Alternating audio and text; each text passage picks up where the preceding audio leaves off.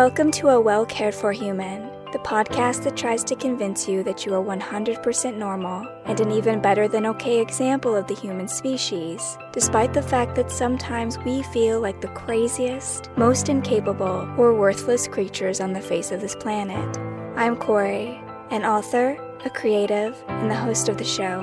Whatever you're bringing to the table today, I hope this episode proves to be a dose of inspiration for you on your quest to become a well-cared-for human. You can find the episode show notes, your free wellness blueprint, and more at awellcaredforhuman.com. And as always, thank you for listening.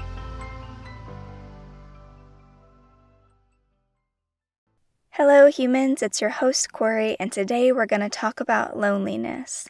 Almost everyone has felt lonely at one point or another in their lives, and loneliness tends to spike around this time of year. So I just wanted to take a moment to talk about my thoughts on loneliness, my own experiences with loneliness, in hopes that maybe you would find a little bit of comfort or relatable experiences in me sharing that with you.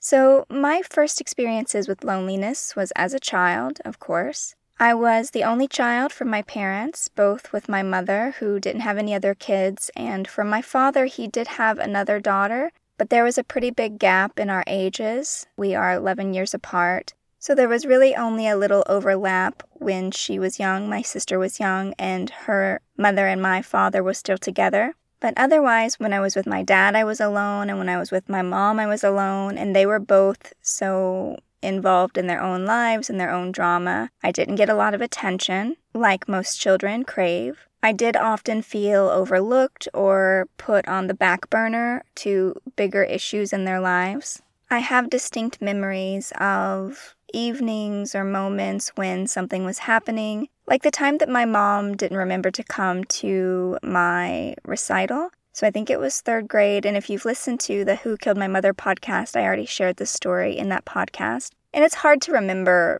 a lot of things that happened to you as a child, but this is one that stands out to me. And it was this night where we had learned a song in our class, like our third grade class, and we had practiced it. And then that night, the parents were supposed to come see us perform it for everyone. And so, we're there late after school, probably 4 or 5 in the evening, 6. I can't remember exactly what time the show started, but we stayed after school. My mom was supposed to come see me. She had, dropped me off and said she would be there. But when the concert ended, she wasn't there. And so not only could I not find her, but all the other kids were taken home by their families, and then it was just me at this recital in this cafeteria with my teacher, and she had to call the police to come and get me and take me home. And when they got to the trailer that I was living in at the time with my mom and her partner, nobody was home. It was dark. And so now it's probably, 8 or 9 at night. And the police are looking for my mom and looking for anybody. And they finally find, I call her Shay in the Who Killed My Mother podcast. That was my mother's partner at the time. They find her and they get her to leave work early. But it's already very late by then, and the whole time, everyone was so worried about, where my mom was, that it was probably 10 or 11 at night before one of the officers was like, "Did you even eat dinner?" No one had considered that maybe I hadn't eaten or that I, might need something until that moment. And unfortunately, I have a lot of memories like that where just because something was going on, no one was really paying attention to my needs at that time. And so I did, often feel overlooked. I did feel unimportant. School was my sanctuary because it was very regimented. You have classes at certain times, you have meals at certain time. And so I did really enjoy school. I felt safe at school. I had friends at school. So the loneliness was abated. But unfortunately, that only lasted until my 9th grade year when I was outed as a lesbian. And it's somewhat of a funny story because basically what had happened was literally everything changed overnight for me. So one day I'm at school, nothing is weird, I've got my friends, everything is fine. And then that night I go to the carnival, the State Fair Carnival, with everyone else, and I meet this girl there, and I kind of like her, and we leave together. And it's not like an adult leaving the bar clandestine. Like, we weren't doing anything. There was no real PDA or anything dramatic. But because she was like the known lesbian in town, which I didn't know because she went to a different school, we weren't in the same like ecosystem. So I didn't know that she was like a town pariah. I just was like, oh, you know, she's really pretty and I like her. And so we left together. And then we didn't go to school the next day because of my mom and some of her drama. And so when I went to school the day after that, everything had changed. My best friend went and talked to me. She like punched my locker and stormed off. People were saying things to me in the hallway. Someone was like knocking my books out of my hand. It was really dramatic, like high school movie stuff. And I just had no idea what was going on because no one explained to me what had happened. It wasn't until much later that I figured out what everyone was freaking out about. I sort of lost the safe space that I had constructed for myself from my chaotic home life. My school was supposed to be my safe space, and then suddenly it wasn't in 9th grade.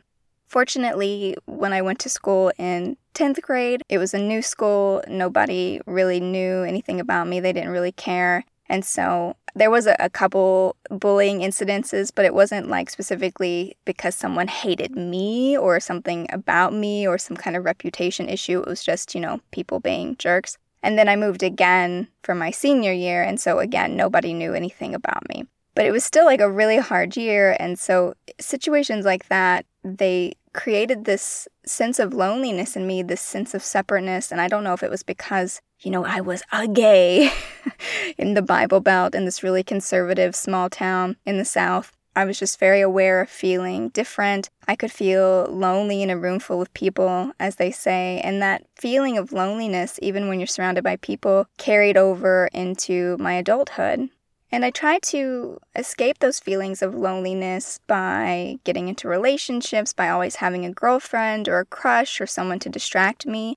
But then I would be really devastated when they would leave me for someone else or they would cheat on me, because those instances would always reinforce these feelings, these stories that I had about myself, that I was unlovable, that I was too different, that I was unworthy, I was unwanted, that I was never anybody's first choice, that I was easy to overlook or to forget about, that there was just something too different about me. And I really struggled with trying to form meaningful connections to other people for a long time because of this loneliness that I carried inside of me. You would think that loneliness would, you know, make you want to reach out, make you want to connect with people. And maybe it is like that for others, but for me, it was really isolating. Loneliness made me want to pull away from people. It made me want to protect myself. It made me feel like I couldn't trust other people to like me or be nice to me or to want to be around me.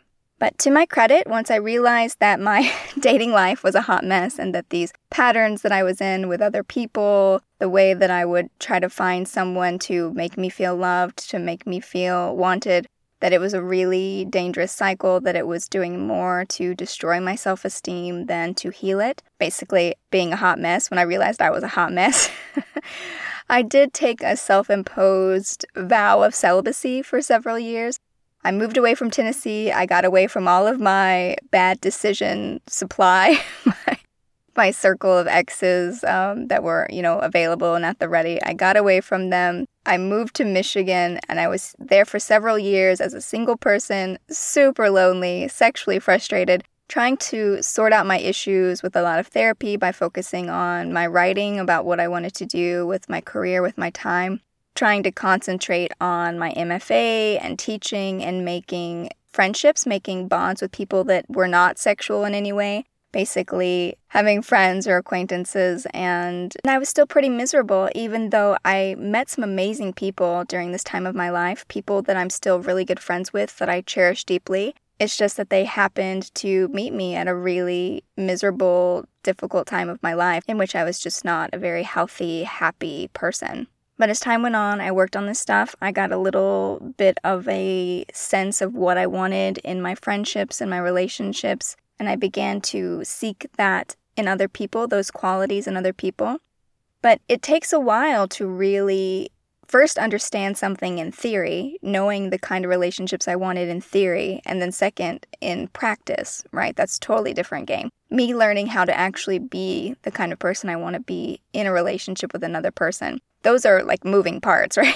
That's like actually running the machine at 50 miles an hour or whatever. It's a very different experience, a very different ball game. And so even into my marriage, there were a good 4 or 5 years after Kim and I had been dating, when we had been together for a long time, in which I was still demonstrating toxic moments in my interactions with her. Something would come up and I would get scared and I would push her away because part of me was still expecting her to leave me, to prove my narrative that I carried around for so long, right, that I was unlovable, I'm unworthy, I'm unwanted, that I'm easy to forget about, to leave behind, that there's still something too weird and wrong and different about me. So what did that look like? Which is like we would get into a fight about something and I felt like she was saying she didn't love me, even though it wasn't that at all. It was probably just like, you know, you made me mad when you did something perfectly reasonable to be mad about. And I was like, you know, my mind would just take off like a shot. It would be thinking, oh my gosh, well, how do you get a divorce attorney? And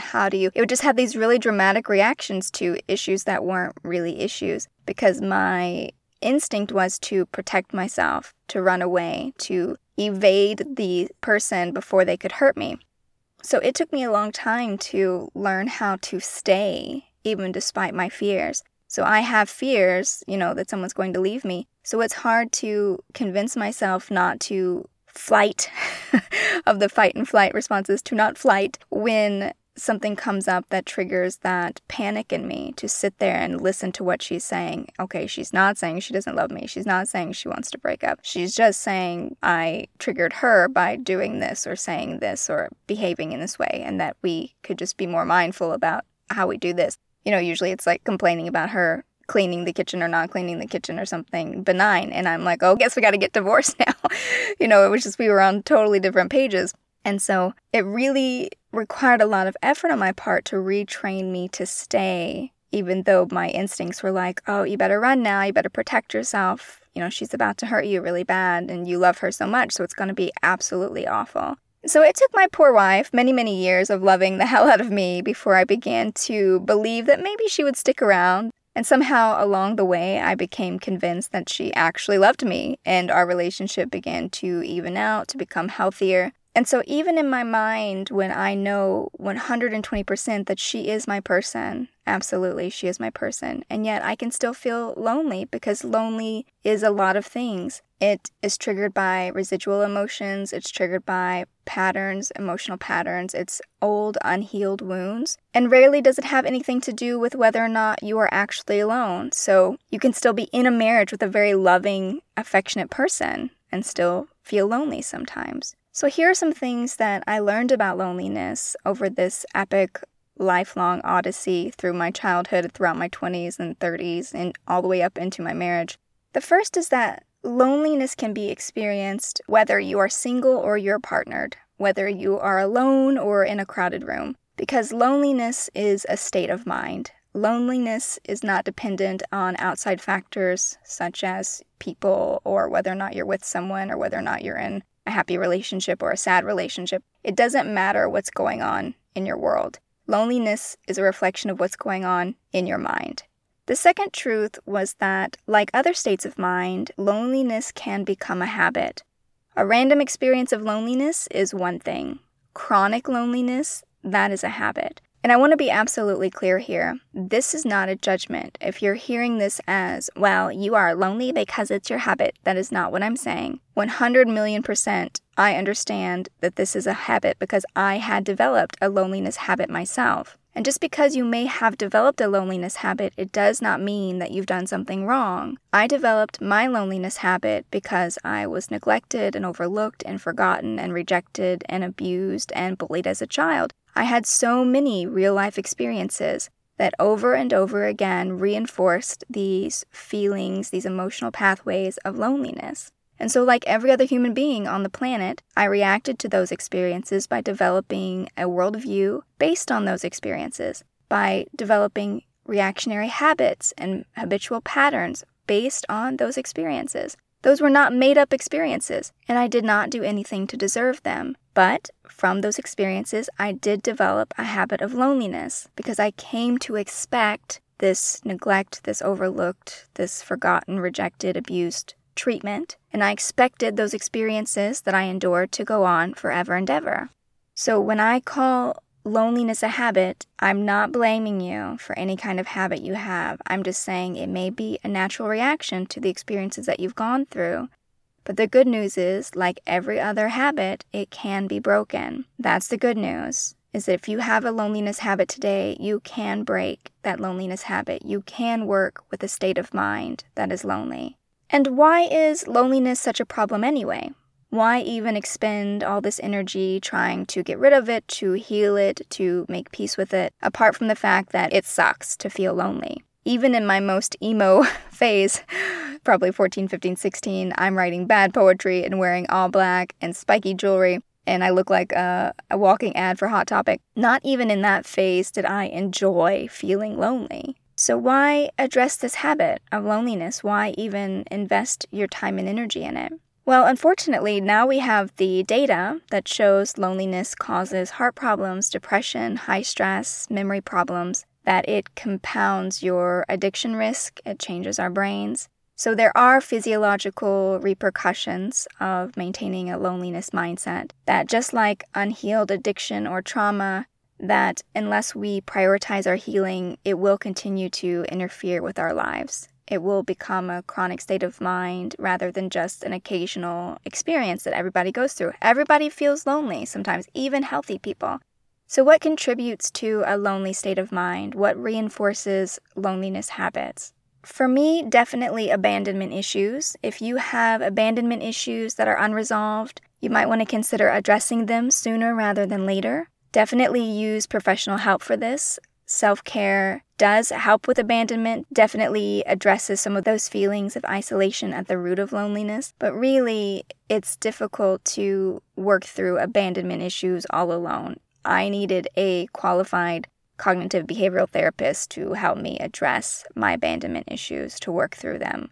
And so I don't recommend necessarily that anyone try to do that all by yourself if you're struggling with abandonment issues. If you can look at your personal history and say, oh yeah, these people popped in and out of my life, I'm absolutely struggling with abandonment, you might want to get professional help with processing those unresolved emotions. And that includes any issues around rejection as well, because that is abandonment's ugly cousin, in my opinion, rejection. And I'm not just talking about romantic rejection, bullying, abuse, anything that might have created a story within you that plays a loop in your head, in the back of your mind, whether you realize it or not, that you are a bad person, this is why people don't like you, this is why you're wrong, this is why you're too different. Any of those criticisms that we find at the heart of abandonment and rejection need to be looked at, need to be addressed. You might want to do shadow work for these issues. I do have an episode on shadow work if you want to go check that out. You might want to look at the shadow of your abandonment, of your rejection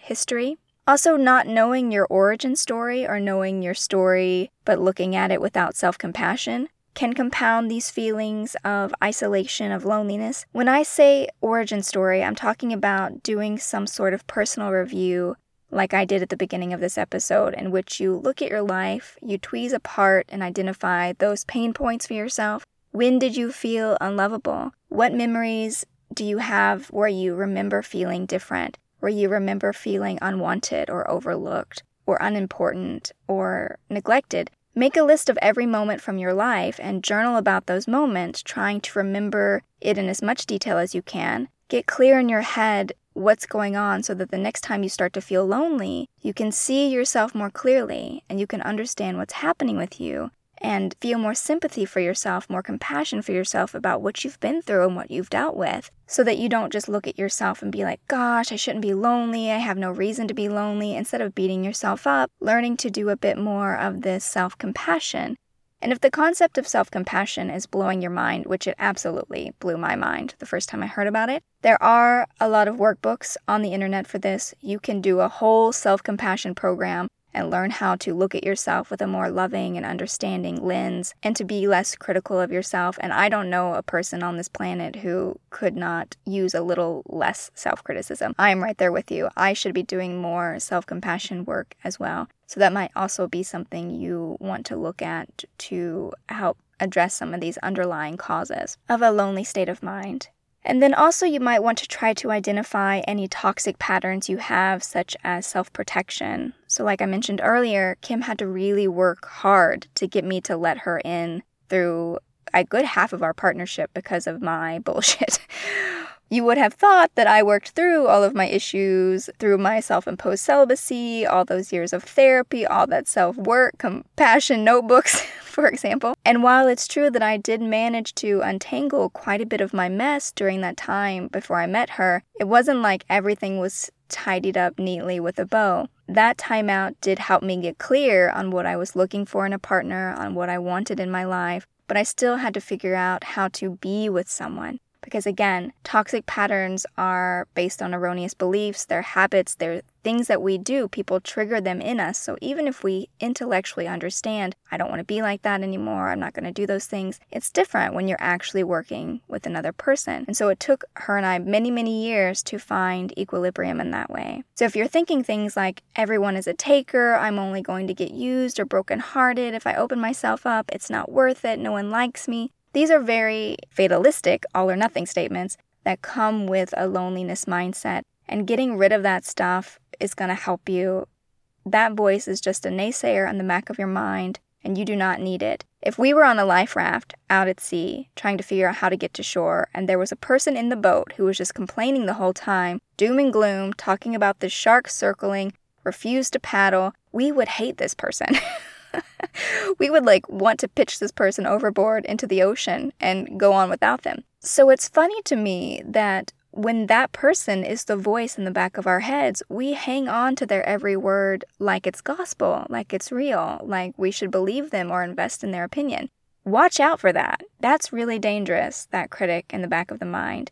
That inner critic is what is compounding your feeling of loneliness, what's keeping your feeling of loneliness alive, stirring those feelings of isolation and unworthiness. So I really encourage you to do some of these journaling exercises where you review your lonely experiences, whatever you can remember. And as you're writing out how you feel, what you remember, look for sentences that jump out at you like, something is wrong with me, no one likes me, I'm not worth it because, anything like that. Those are your clues to maybe stories you're telling yourself, even to this day, in the back of your mind around these experiences. So if you're like me and you have these toxic patterns that come from a place of self-protection, you're just going to have to learn how to break those patterns, to identify those fatalistic statements and crush them.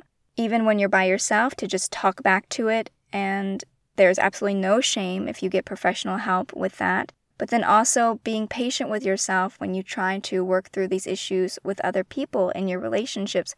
If something comes up and you're triggered and you react poorly, don't beat yourself up. It's not the end of the world. Strong, loving relationships will survive you making mistakes, I promise. So don't give up on them. Don't give up on yourself. And rely on these other people to help you learn more about where you get stuck and what you're struggling with, because sometimes we're just too close to our own issues to see the forest for the trees, as they say. So if you need help, get help. And if you have a friend or a partner or someone and shit gets real and you're fighting and suddenly you're just thinking about, how am I going to hire a divorce attorney?